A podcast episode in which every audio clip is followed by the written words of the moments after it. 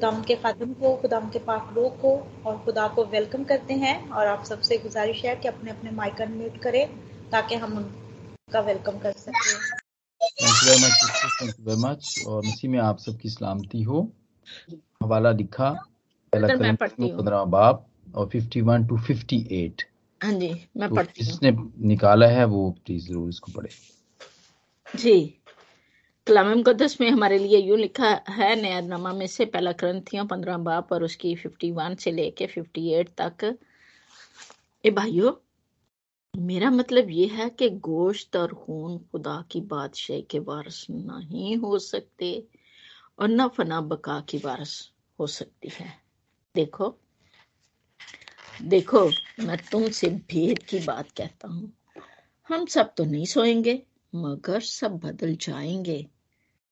और ये एकदम में, एक पल में पिछला नरसिंगा फूंकते ही होगा, क्योंकि नरसिंगा फूंका जाएगा और मुर्दे गैर पानी हालत में उठेंगे और हम बदल जाएँगे, क्योंकि ज़रूर है कि ये फानी जिसम बका का जमा पहने और ये मरने वाला जिसम हयात अब्दी का जमा पहने। हालेलुया। और जब ये फानी जिसम बका का जामा पहन चुकेगा और ये मरने वाला जिसम हयात अब्दी का जामा पहन चुकेगा तो वो कॉल पूरा होगा जो लिखा है कि मौत फतेह का लुकमा हो गई। ए मौत तेरी फतेह कहाँ रही? ए मौत तेरा डंग कहाँ रहा? मौत का डंग गुनाह है और गुनाह का ज़ोर शरीयत। मगर खुदा का शुक्र है जो हमारे खुदावन यीशु मसीह के वसीला से हमको फतह बख्शता है। हालेलुया। बस ए मेरे अज़ीज़ भाइयों, साबत कदम और कायम रहो और खुदावन के काम में हमेशा अफजाइश करते रहो, क्योंकि ये जानते हो कि तुम्हारी मेहनत खुदावन में बेफायदा नहीं है। हाले तेरा शुक्र हो खुदा ये वक्त बेफायदा नहीं है। आमीन आमीन। खुदा उनका शुक्र हो। उनका शुक्र उसके कलाम के लिए। जी मेरे प्यारे बहनों भाइयों आज जैसा कि आपने हवाला पढ़ा जो कि मौत के मुतालिक है जो कि ज़िंदा होने के मुतालिक है।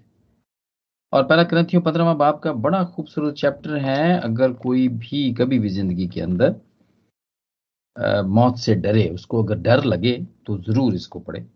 बल्कि ये सारे चैप्टर ही बड़े ज़बरदस्त, बड़े अच्छे हैं। हम जैसे ग्रंथियों के पहले, ग्रंथियों के चैप्टर्स 12 से शुरू करते हैं तो रूल कुदस की नेमतें हैं, फिर तेरहवा मोहब्बत का चैप्टर है, फिर चौदहवा नेमतों के बारे में मजीद बयान है, और पंद्रहवा जो चैप्टर है, वो मसीह की क़्यामत, और उसके साथ हम जो मसीही हैं, हमारी भी क़्यामत, जो कि हमें बड़ी इनक्रेज करती है, जो कि हमारे डर को उतार देती है। खौफजदा नहीं होने देती है, जो कि हमारे लिए तसल्ली का बायस बनती है। और आज हम यही सीखेंगे। फैक्ट है इस फैक्ट ऑफ़ डेथ है कि आएगी ज़रूर ये। Is very certain, death is certain but time is not. लेकिन वक्त का नहीं पता कब आ जाएगी।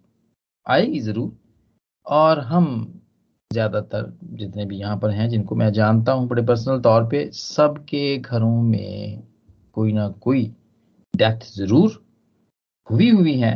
मेरे वाले साहब अभी हो गए पाँच छः साल, उनकी डेथ हुई, अभी देखता हूँ रिसेंटली भी डेथ हुई यहाँ पर सिस्टर शबाना के घर में डेथ हुई, उनकी मम्मी। की डेथ हुई और इसके बाद हम देखते हैं कि हमारी क्लीसिया के अंदर एक जवान बच्ची थी, सताईस साल उसकी डेथ हुई। और फिर क्वीन की क्वीन एलिजाबेथ टू की डेथ हुई जिसका फ्यूनरल कल था। तो कोई भी इससे बचा हुआ नहीं है, कोई भी नहीं है, ये फैक्ट है। आएगी ज़रूर, लेकिन पता नहीं कब आएगी।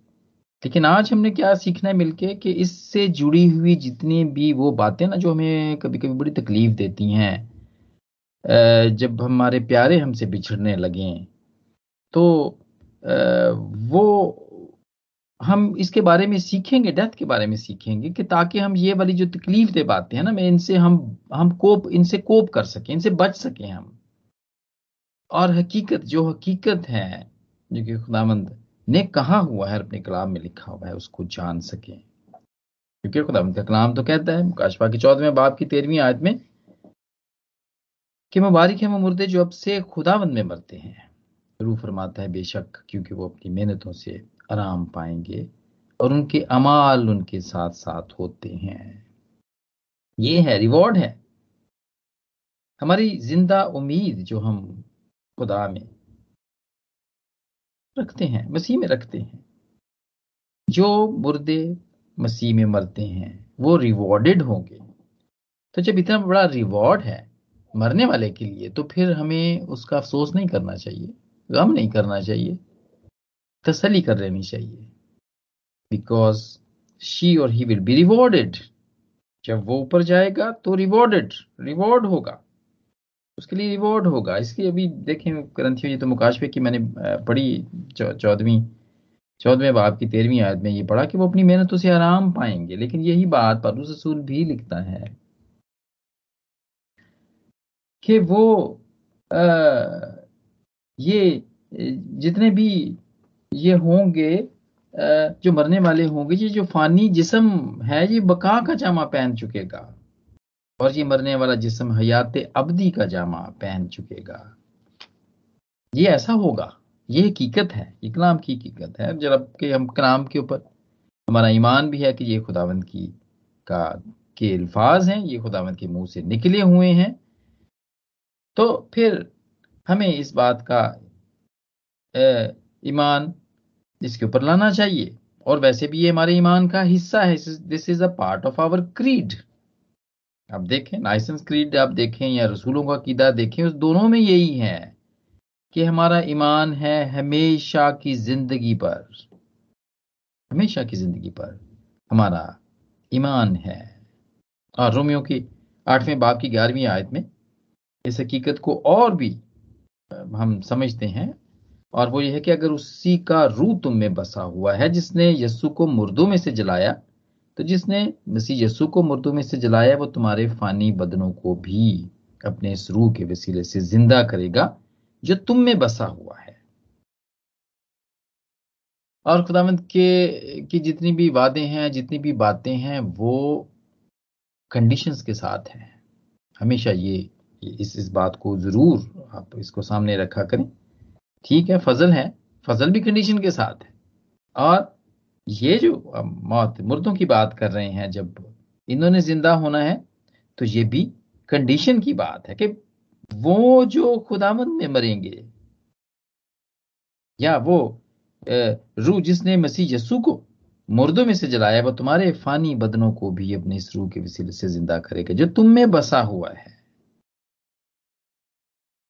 जी मेरे प्यारे बहनों, भाइयों, बहुत बड़ी मौत मैं समझता हूँ दुनिया के अंदर जो मोस्ट इन्फ्लुएंशियल पर्सनैलिटीज हैं, या रिस्पेक्टेड पर्सनैलिटी हैं, उसमें हमारी मलका का नाम है क्वीन एलिजाबेथ टू जो कि 96 ईयर की होके मरी और एक साल पहले उसका हस्बैंड 99 ईयर्स का होके उसकी डेथ हुई। दुनिया के 500 से ज़्यादा लीडर्स यहाँ पर थे। कल, बल्कि एक रात पहले आ गए थे। और लेकिन इतनी बड़ी हस्ती, दुनिया की इतनी बड़ी हस्ती, लेकिन मौत से बच नहीं सकी वो। उसका हस्बैंड एक साल पहले 99 नाइन ईयर्स का होके उसकी डेथ हुई। और ये 96 ईयर की होके इसकी डेथ हुई। जी मेरे प्यारे बहनों, भाइयों, और अपने ये इतनी बड़ी, ये अपने खानदान में भी सबसे बड़ी, क्योंकि ये अपने खानदान में जितने भी सालों से, हज़ारों सालों से जो उनकी बादशाही चलती आ रही है ये अपने खानदान में सबसे ज़्यादा हुकूमत करने वाली शख्सियत है। Seventy seventy years she is been reigning सत्तर साल उसने हुकूमत की है। और अपने सिर्फ़ एक मुल्क पे नहीं की उसने। कॉमनवेल्थ जिसकी वो मलका कभी रही, कभी थी और जो ऑर्गेनाइजेशन बनी है 500 मुल्कों की। कॉमनवेल्थ हम हम देखते हैं। कॉमनवेल्थ भी यहाँ पे सब सब यहाँ पर आए हुए थे वो। अभी तो 53 रह गए हैं वो मुल्क सारे। जिनकी अभी भी वो मलका गिनी जाती थी। वो, ये उनकी मलका थी। लेकिन मौत से नहीं बची। सेवेंटी ईयर्स और इसका काम जो, इसका काम था वो she is a defender of faith Christian faith की को डिफेंड करने वाली थी वो।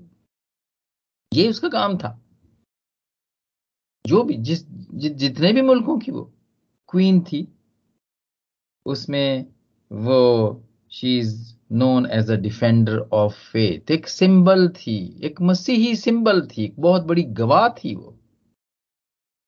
और उसका जनाजा जब कल हुआ फ्यूनरल हुआ मैंने भी साथ सब तो नहीं मैं देख सका वो तकरीबन मोर देन सुबह नौ बजे से स्टार्ट हुआ है, रात नौ बजे तक रहा है वो।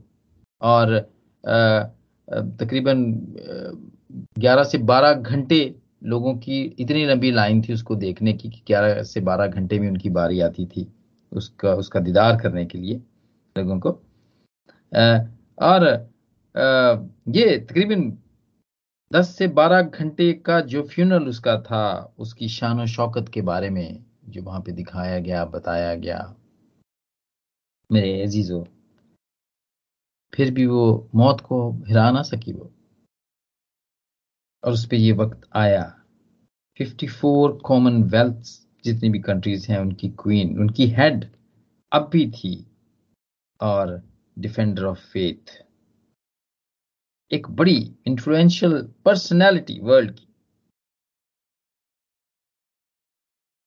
और मुझे एक दफ़ा मेरी बेटी काफ़ी छोटी थी तब उसने मुझसे ये सवाल किया कि वो पापा वो, आ, वो क्वीन की के पास कितनी मनी होगी?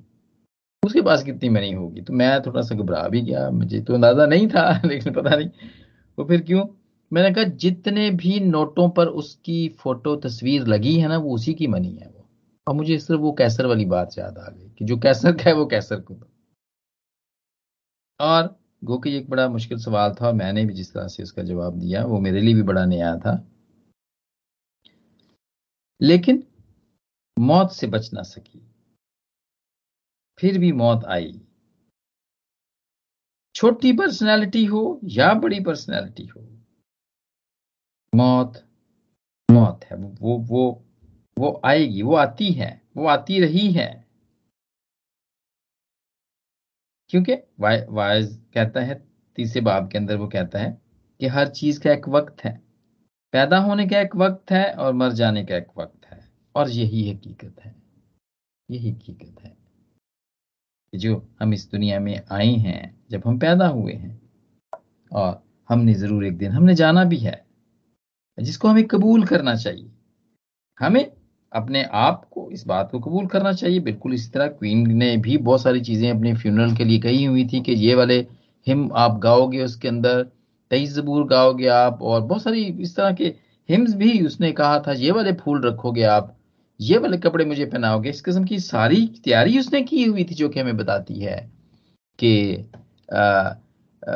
वो उसने एक्सेप्ट किया था कि she is now she is going this is this is the time to go और मैं इस बात को हमेशा याद करता हूँ जब भी जब भी कोई भी डेथ होती है या मैं सुनता हूँ या उसमें शरीक होता हूँ तो हमारे पादी साहब एक वाक्य बताया करते हैं कि एक छोटी सी बच्ची थी। वो एक इलाके से गुजरा करती थी और वहाँ पे एक बुज़ुर्ग थे और वो एक कब्रस्तान से गुजरा करती थी। वो दूध लेने आया करती थी, अपने घर से कब्रस्तान को क्रॉस करके लेके आया करती थी। तो दूसरे पार में एक बुज़ुर्ग था तो उसने, जब वो वापस जाने लगी तो बुज़ुर्ग ने कहा कि तुम्हें डर नहीं लगता इस कब्रस्तान में से तुम गुजर के जाती हो? तुम रोज दूध लेने आती हो, इस कब्रस्तान में से गुजर के जाती हो, तुम्हें डर नहीं लगता? है और उस बच्ची का कहना था कि कब्रस्तान के पार मेरे बाप का घर है। मैं क्यों डरूं? कब्रस्तान के पार मेरे बाप का घर है। जी मेरे प्यारे बहनों और भाइयों इस बात पे गौर करने की ज़रूरत है। हम सब मसीहों के लिए। हम, जिनके सबके घरों में डेथ्स हुई हैं। हमें इस बात को समझना और जानना चाहिए, एक्सेप्ट करना चाहिए कि कब्रस्तान के पार हमारे बाप का घर है। जहाँ पे हमसे जो पहले हैं, वो भी गए और हमने भी इसी कब्रस्तान में से होके जाना है। क्योंकि हमारे बाप का घर इस कब्रिस्तान के पार है। और इस बात को भी हमें जानने की ज़रूरत है कि कि बल्कि अब तो ये बात पुरानी हो गई है जो जो जो मरता है वो मरा ही नहीं रहता है। खुदावन जस्सू के आने से ये वाला पैटर्न चेंज हो गया हुआ है। और ये पहले आदम और दूसरे आदम की बात है। पहला आदम, उसके वसीले से मौत आती है, लेकिन दूसरे आदम के वसीले से ज़िंदगी आती है और हमेशा की ज़िंदगी आती है। पहला ग्रंथियों के पंद्रहवें बाप की इक्कीसवीं आयत। क्योंकि जब आदमी के सबब से मौत आई तो आदमी ही के सबब से मुर्दों की क्यामत भी आई। और फिर बाईसवीं आयत, जैसे आदम में सब मरते हैं, वैसे ही मसीह में सब ज़िंदा। सब ज़िंदा किए जाएँगे। ये हमारे लिए बड़ी इंकरेजिंग बात है। वैसे ही मसीह में सब ज़िंदा किए जाएँगे, जिसमें मेरे वालिद साहब भी होंगे, सिस्टर शबाना की वालदा भी होंगी, और सब कुछ, और क्वीन भी इसके अंदर होगी। दाऊद का वो बेटा, जो बदसबा से था, जो मर गया था, वो भी होगा। लेकिन हर एक अपनी बारी अपनी बारी पर अपनी अपनी बारी पर। लेकिन पहला फल मसीह और फिर मसीह के आने पर उसके लोग। उसके लोग बड़ा ज़रूरी है, जैसे कि मैंने पहले कहा कि कंडीशन है इस वादे के साथ। उसके लोग बनना ज़रूरी है। बल्कि मैं ये तो मैं ये ऑफ़र करूँगा, ये तो बल्कि ये तो है यीशु मसीह की तरफ़ से ये तो ऑफ़र है कि जो हमेशा ज़िंदा रहना चाहते हैं, उनके लिए ये पैकेज है। ये पैकेज है, अगर वो हमेशा ज़िंदा रहना चाहते हैं। तो वो उसमें होकर मरे। क्योंकि जो उसमें होकर मरता है, वो मरा नहीं रहता, बल्कि वो ज़िंदा रहता है। और यहाँ पर दो अमवात और दो जिंदगियों की बात है, इसकी थियोलॉजी है, इसका कॉन्सेप्ट यहाँ पे पाया जाता है कि जो मसीह के बगैर मरते हैं, उन पर पहली मौत है और फिर अदालत के बाद दूसरी मौत। ये दो दो अमवात हो गई लेकिन जो मसीह में मरते हैं, उनके लिए एक मौत है। और फिर दो जिंदगियाँ हैं। एक ज़िंदगी यहाँ ज़मीन के ऊपर है और फिर एक मौत के बाद फिर दोबारा ज़िंदगी है। और इसीलिए खुदावंत का कलाम ये कहता है कि मुबारक है वो मुर्दे जब से मसीह में मरते हैं, क्योंकि वह अपनी मेहनतों से आराम पाते हैं। वो मेहनतों से आराम पाते हैं। जी मेरे प्यारे बहनों, भाइयों, रोमन के, रोमियो के खत में पारूस रसूल भी यही कहता है कि किसको किसको आराम मिलेगा ये? ये कौन है?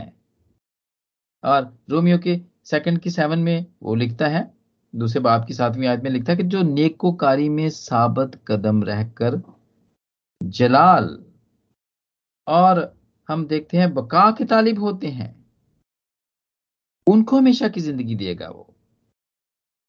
और आठवीं आयत में हम अगर जो तफर का अंदाज और आ, और हक के ना मानने वाले हैं बल्कि नाराज़गी के मानने वाले हैं उन पर गजब और कहर होगा। जी मेरे प्यारे बहनों भाइयों ये है कौन देगा? हमेशा की ज़िंदगी जिसके पास हमेशा की ज़िंदगी है वो ज़िंदगी तो वही दे सकता है ना जिसके पास कोई चीज़ पहले से जो है वही दे सकता है ना किसी को।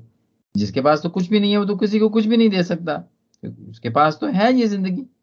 इसलिए कि वो ज़िंदा है और वो इसी बदन के साथ ज़िंदा है। और उसका नाम यस्सु है। और हम बिल्कुल ये सेंशन डे जब हुआ, हम बिल्कुल वहाँ चले जाते हैं। माल के पहले बाप की नामी आयत में कि जब खुदाम ज़िंदा हुए तो जब उन्होंने आसमान पर जाना जाना था तो वो बातें कर रहे थे और यहाँ पे लिखा हुआ है कि माल के पहले बाप की नामी आयत में ये कहकर वो उनके देखते ही देखते ऊपर उठा लिया गया और बदली ने उसे उनकी नज़रों से छुपा लिया जी मेरे प्यारे बहनों, भाइयों, ये पहली दफ़ा नहीं हुआ। ऐसा मुमकिन है। ऊपर उठाया जाना मुमकिन है। इससे पहले भी ऐसा ही हुआ था। एलिया, और उसका गवाह अलीशा ने ये बात देखी थी। एलिया, अलीशा ये बातें करते करते चले जाते थे। दूसरे सलातीन की, दूसरे किंग के सेकंड चैप्टर की टोनी वन में लिखा हुआ है। कि वो बातें करते जाते थे कि देखो एक आतशी रथ और आतशी घोड़ों ने उन दोनों को जुदा कर दिया और एलिया बगोले में आसमान पर चला गया। तो ये मुमकिन है। हमारे लिए एलिया एक नमूना है। ऐसा नहीं कि ये बस वो नज़र का धोखा था, शायद शागिर्दों को लगा के वो आसमान पे चला गया। नहीं, ऐसा मुमकिन है। ऐसा मुमकिन हुआ, पहले भी हुआ। हनुक के बारे में भी ऐसा ही है। कि वो भी ज़िंदा आसमान पे उठा लिया गया। जेनेसिस फाइव की सेकंड के अंदर लिखा हुआ है। वो भी आसमान पर इसी तरह उठाया गया। खुदाइश के पाँचवें बाप में। क्योंकि खुदामंद को पसंद आया कि उसको उठा ले। क्यों? क्योंकि वो खुदामंद के साथ चलता रहा। ज़रूरी है मेरे प्यारे बहनों और भाइयों, खुदामंद को पसंद आना ज़रूरी है। खुदामंद के साथ चलने वाले ज़िंदा ज़िंदा उठा लिए गए। और उनकी आखिरी आरामगा हम देखते हैं, उनकी डेस्टिनेशन देखते हैं, वो वादे की सरजमीन, वो खुदा के पास है, वो कब्रस्तान के पार है। ज़िंदगी देने वाला वो है जो ज़िंदा है। क्यामत क्यामत और ज़िंदगी तो मैं हूँ। मर्था को खुदा मुझे ने लाजर की कब्र पे बताया यूना के ग्यारहवें बाप की पच्चीसवीं आयत में, कि जो मुझ पर ईमान लाता है वो गो मर जाए तो भी ज़िंदा रहेगा। और जो कोई ज़िंदा है और मुझ पर ईमान लाता है, वो अब तक कभी ना मरेगा। ज़िंदा रहने की हालत है मेरे प्यारे बहनों और भाइयों। ज़िंदा ज़िंदा ही रहना। बहुत सारे लोग ज़िंदा ही रहेंगे जब वक्त आएगा, या मरकर ज़िंदा होना, या फिर बदल जाना। ये हालतें हैं और ये वक्त के मुताबिक हैं। जैसा वक्त है, जैसा वक्त है, जैसा वक्त था और जैसा वक्त है और जैसा वक्त आएगा, ये उसके मुताबिक होगा। और यही बात पहले ग्रंथियों की पंद्रहवें बाप की हम आगे देखते हैं फिफ्टी वन के अंदर देखते हैं।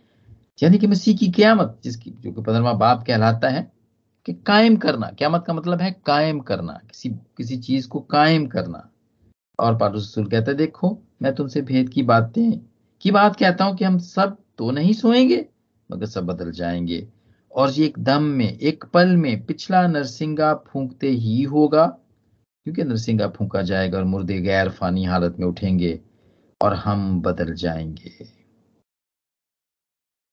जी मेरे प्यारे बहनों, भाइयों, ये उन लोगों की बात है, ये हम सब लोगों की बात है, जिस दौर से भी हम गुजर रहे हैं। अगर अभी नरसिंगा फूंका जाएगा अगर पिछला नरसिंगा का वक्त अगर आ गया है, अगर खुदा आपने इसको जारी कर दिया है इस वक्त को लागू कर दिया है, और अगर फूका जाएगा तो हम सब बदल जाएँगे, हम नहीं मरेंगे। लेकिन अगर नहीं, अगर भी वक्त नहीं आया, अगर अभी है 500 साल है, हज़ार है, जितना भी है तो हम तो मरेंगे, हम बदलेंगे नहीं, लेकिन ये उस वक्त जब पिछला नरसिंह का फूका जाएगा, ये जो तब के लोग हैं, वो बदल जाएँगे। वो नहीं मरेंगे फिर, वो बदल जाएँगे। पिछला नरसिंगा फूंकते ही वो बदल जाएँगे। दौर है, वक्त है, ये खुदामंद का डिसीज़न है, ये हमारा नहीं है। एलिया का और हनुक का दौर जो था, उसमें वो ज़िंदा उठाए गए। लाजर का जो दौर था, लाजर मरा था खुदामंद ने उसको ज़िंदा किया था, ये दोबारा से ज़िंदा किया था। वो, ये, उसका दौर था और मैं मैं ये बात समझता हूँ इस बात को, कि ईमानदारों के लिए कोई सा भी दौर हो, कोई सा भी वक्त हो, उनको डरने की ज़रूरत नहीं है। क्योंकि उनकी मंजिल चाहे वो ज़मीन पर पहली ज़िंदगी हो और फिर उसके बाद वो मरे या उनके कोई प्यारे मरते हैं, लेकिन मरने के बाद जो उनकी मंजिल है, वो हमेशा की ज़िंदगी है। ये डेस्टिनेशन है उनकी, हमेशा इटर्नल लाइफ है उनकी। हमेशा की ज़िंदगी है। और हम जैसा कि परेशान हो जाते हैं, जुदाई होती है समझता हूँ इसमें तो भी कोई वो नहीं है, क्योंकि टेम्प्रेरी तौर पर जुदाई तो होती है हमारी यादें होती हैं, अपने प्यारों के साथ होती हैं माँ बाप के साथ होती हैं, बहनों भाइयों के साथ हो जाती हैं, जो कि हमें छोड़ के जाते हैं, जो खुदावंद में सो जाते हैं।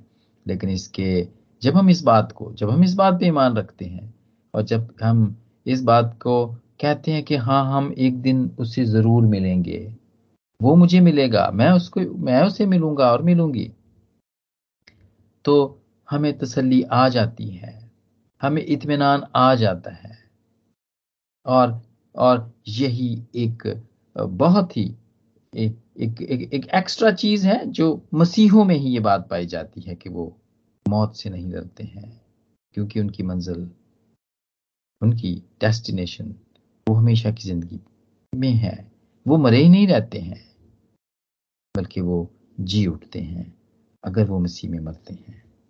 जी मेरे प्यारे बहनों और भाइयों, आइए, मेरे लिए ये सीखने की बात है, आपके लिए, सबके लिए सीखने की बात है कि हमेशा की ज़िंदगी देने वाला जिसके पास ज़िंदगी है, उसके साथ चलते रहें ताकि वो हमें हमेशा ज़िंदा रखे। और आज कलाम के इसके वसीले से खुदा मुझे और आप सबको तसली भी दे और हमारी उम्मीद को भी इसी तरह ज़िंदा रखे। आमीन। आमीन आमीन लॉर्ड थैंक यू भैया खुदा आपको बहुत ज़्यादा बरकत दे इस पर, अमीर कलाम के लिए।